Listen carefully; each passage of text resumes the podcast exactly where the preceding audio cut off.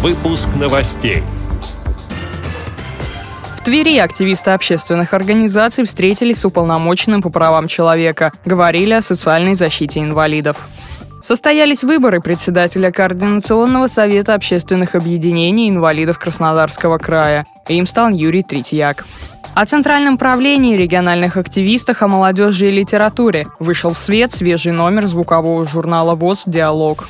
В школе-интернате для обучения и реабилитации слепых, основанном еще при Александре III, пройдет День открытых дверей. Далее об этом подробнее в студии Дарья Ефремова. Здравствуйте. Состоялась встреча уполномоченного по правам человека в Тверской области Владимира Бабичева с представителями общественных организаций инвалидов региона.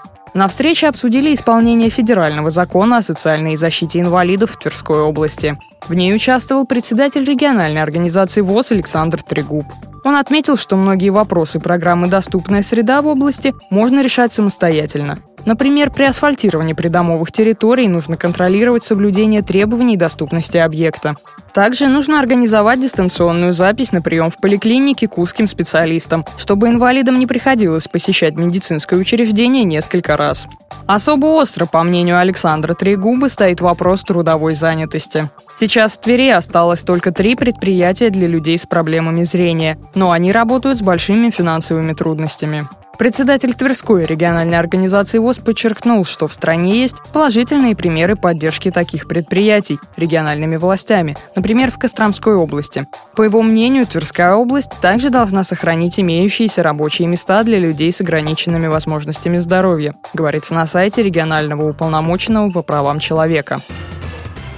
В Краснодаре состоялся Координационный совет общероссийских общественных объединений инвалидов региона. На нем прошли выборы председателя. На эту должность переизбран Юрий Третьяк. Он также возглавляет краевую организацию Всероссийского общества слепых.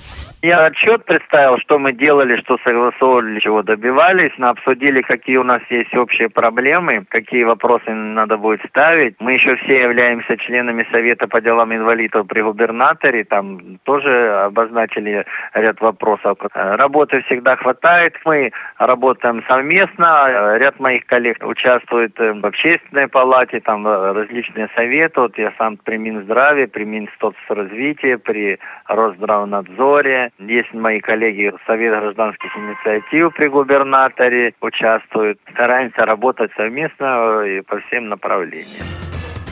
Вышел в свет свежий номер звукового общественно-политического и литературно-художественного журнала ВОЗ «Диалог». В выпуске читатели найдут материалы по итогам заседаний Центрального управления ВОЗ под председательством президента Александра Неумывакина, интервью депутата Госдумы, вице-президента ВОЗ Владимира Вшивцева, также в номере опубликованы уже традиционные рубрики «Библиосфера», «Мобильный калейдоскоп», «Молодежь и все-все-все», «Литературный клуб «Родник». Приложение к журналу содержит подборку говорящих книг, фильмы с тифлокомментарием, избранные передачи «Радио ВОЗ» и другие интересные материалы. Он распространяется через агентство «Распечать» на флеш-карте с криптозащитой, сообщает пресс-служба ВОЗ.